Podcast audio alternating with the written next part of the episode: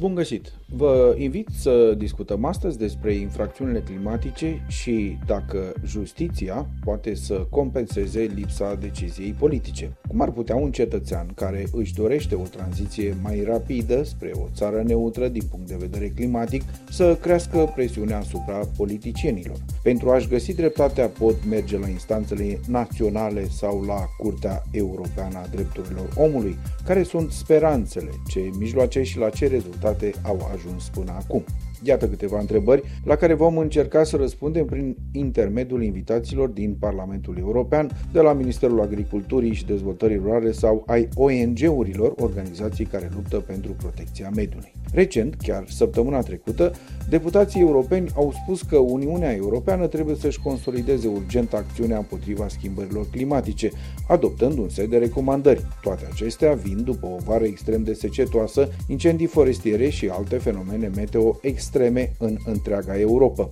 Uniunea Europeană ar trebui să-și intensifice acțiunile de atenuare a schimbărilor climatice, pe de o parte pentru a limita încălzirea globală la 1,5 grade Celsius, pe de altă parte, europarlamentarii doresc din partea Comisiei o propunere de cadru european cuprinzător și ambițios de adaptare la climă și obligatoriu din punct de vedere juridic, cu un accent pe regiunile cele mai vulnerabile ale Uniunii Europene.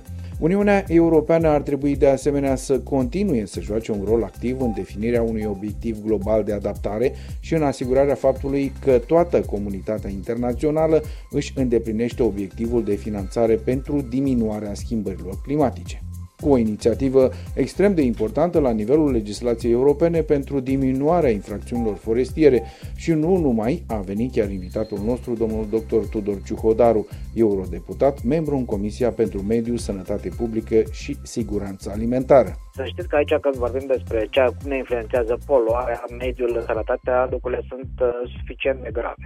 Dar pe de altă parte, haideți să punem punctul pe I, ca să zic așa, pentru că un bun instrument de a combate aceste schimbări climatice, de a combate poluarea, este protecția pădurilor.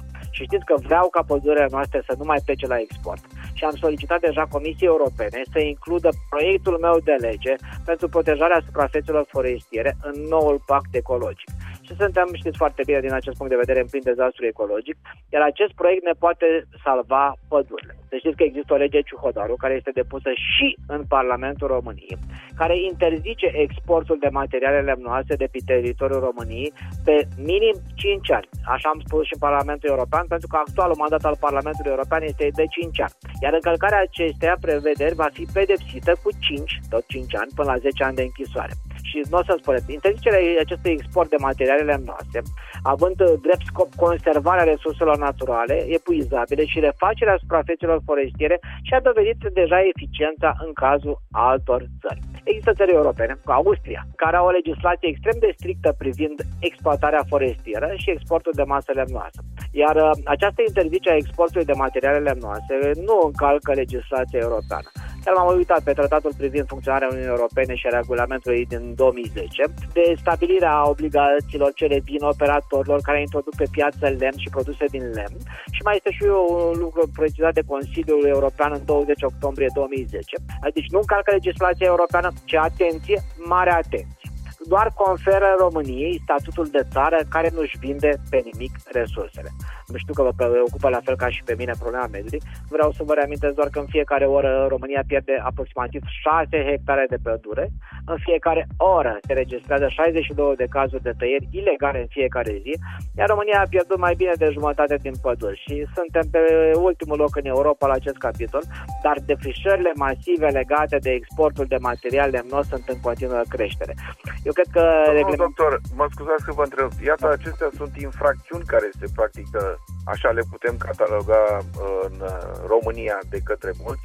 Ce poate face justiția în lipsa unei decizii politice sau, mai bine zis, cetățeanul? Cum poate acționa în privința aceasta?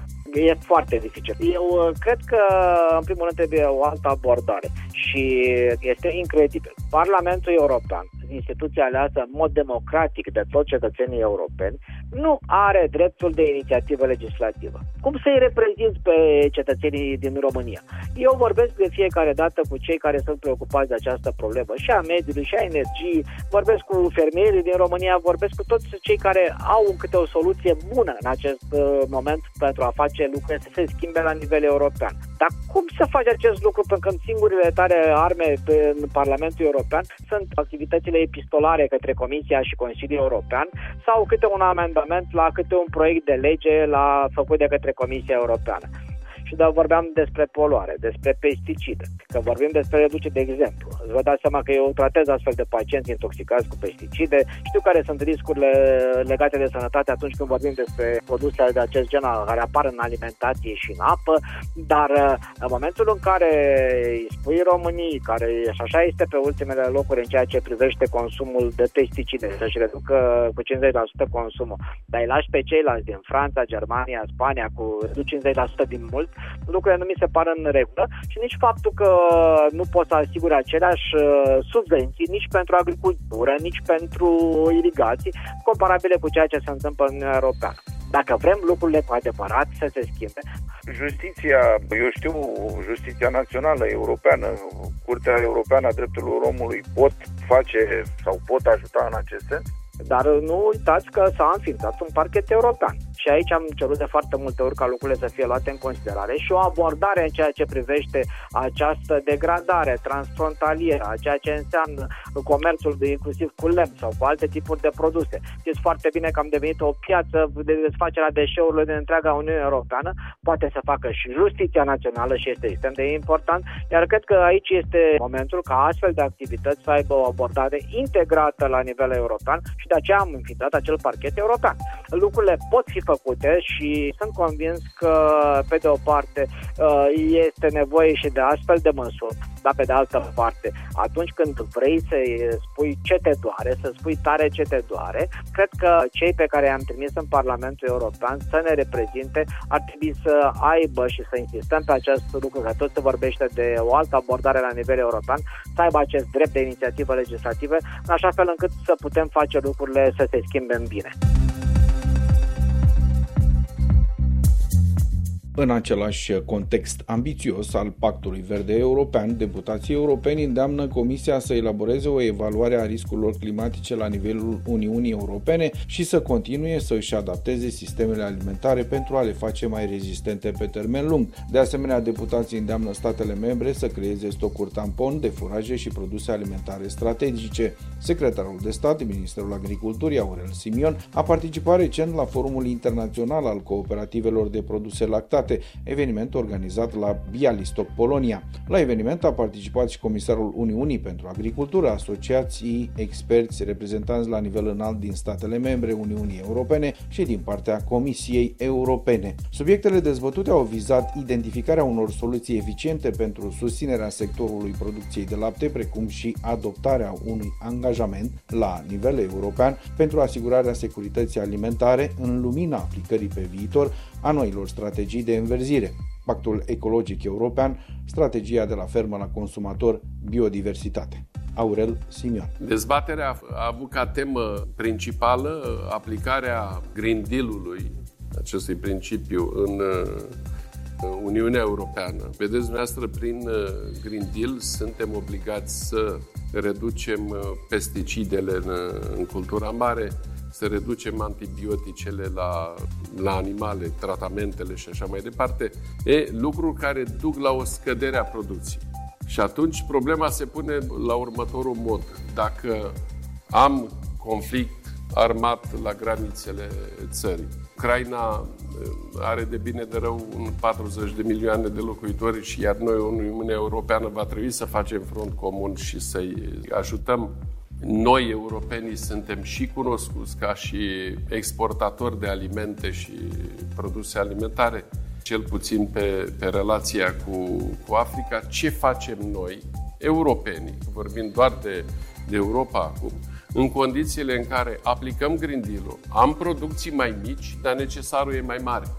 Și atunci se pune problema și sunt discuții și asta a fost și am și semnat o scrisoare comună și am înaintat-o comisarului european. Trebuie să găsim soluții, să rezolvăm și una și alta. Va lua decizia... În aceste condiții fermierii nu știu cum să-și caute până la urmă dreptatea. Da, corect. Cum rezolvă probleme. Uniunea Europeană va trebui să vină cu o soluție. Ori mai amânăm aplicarea Green Deal-ului, ori îl aplicăm pe niște principii mult mai legere și să nu se vadă o scădere a producțiilor foarte mare.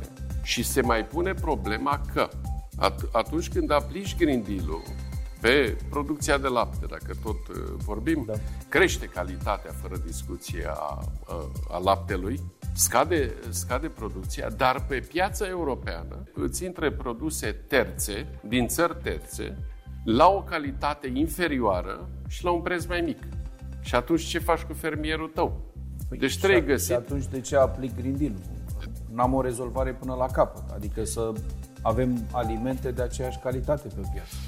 Green Deal-ul va trebui ușor să-l aplicăm, că vedem ceea ce se întâmplă cu încălzirea globală, cu schimbările climatice, nu numai încălzirea, cu schimbările climatice, și atunci noi trebuie să ajutăm într-un fel mediul, noi trebuie să ne pliem pe mediu. Deci ușor va trebui să mai eliminăm din ceea ce e, între ghilimele, toxic pentru mediu. Principiul Green Deal-ului va trebui aplicat. Dar trebuie să venim cu politici europene de protecție a pieței interne, de protecție a fermierilor.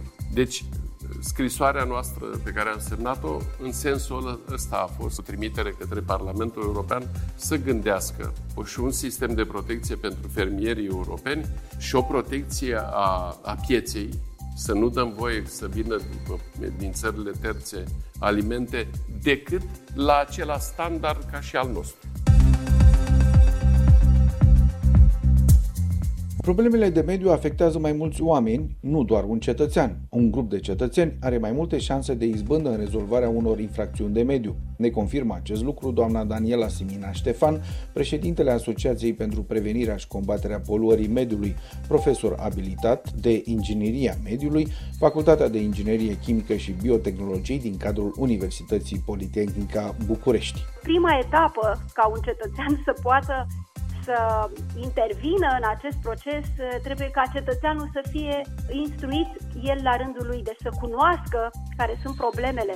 Deci este nevoie să fie educat în acest domeniu, să cunoască care sunt drepturile, care sunt obligațiile, să știe cum să poată să intervină în deciziile pe care comunitatea în care el trăiește trebuie să le ia, deci să se implice activ. Este foarte important să știe că are dreptul să se implice, are dreptul să sezizeze, are dreptul să ia o decizie împreună cu forurile conducătoare din zona respectivă, dar să cunoască foarte bine problematica, după care să știe să identifice când apare o problemă legată de mediu, când apare o infracțiune legată de mediu.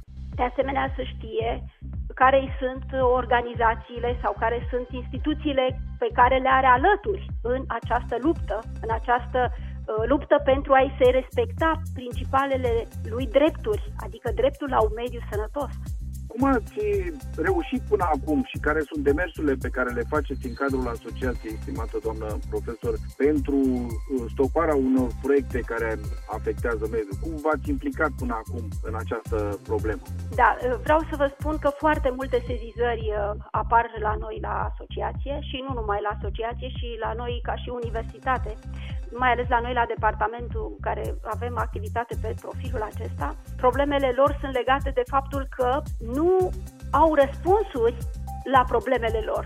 Și atunci intervenim noi, dar și noi alături de ei facem sezizări, prezentăm problema, de exemplu, la Garda de Mediu, cel mai important organism care se ocupă cu rezolvarea acestor probleme, și de foarte multe ori nu se rezolvă aceste probleme. De ce? Pentru că sunt foarte grave, de exemplu. La Sighetu Marmației, da, pot să vă dau un exemplu, am fost alături de un grup de cetățeni, pentru că trebuie să fac o paranteză, să știți că problemele de mediu afectează în general mai mulți oameni, iar dacă acești cetățeni se unesc și împreună luptă pentru soluționarea problemei, reușita este asigurată.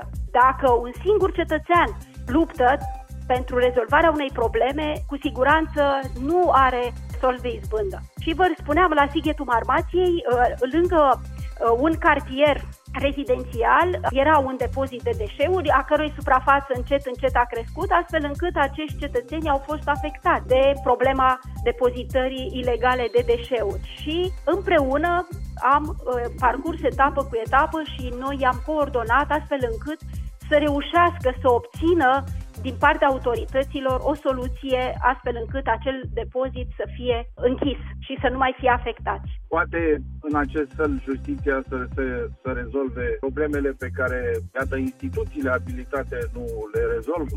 Ar putea, să vă spun, se întâmpină mari greutăți și în acest sens. În primul rând, nu sunt așa de mulți specialiști în acest domeniu. Juriștii care au pregătire și în protecția mediului nu sunt atât de mulți ca să facă față problemelor. Și nu știu dacă cetățenii sunt capabili să aibă atâția bani cât se cere în situația în care inițiază un astfel de proces. Pentru că trebuie să ai dovezi, știți foarte bine, un dosar se bazează și câștigarea în instanță trebuie să se bazeze pe dovezi. Ori dovezile legate de mediu sunt constituite din rezultate unor analize, în buletine de analiză.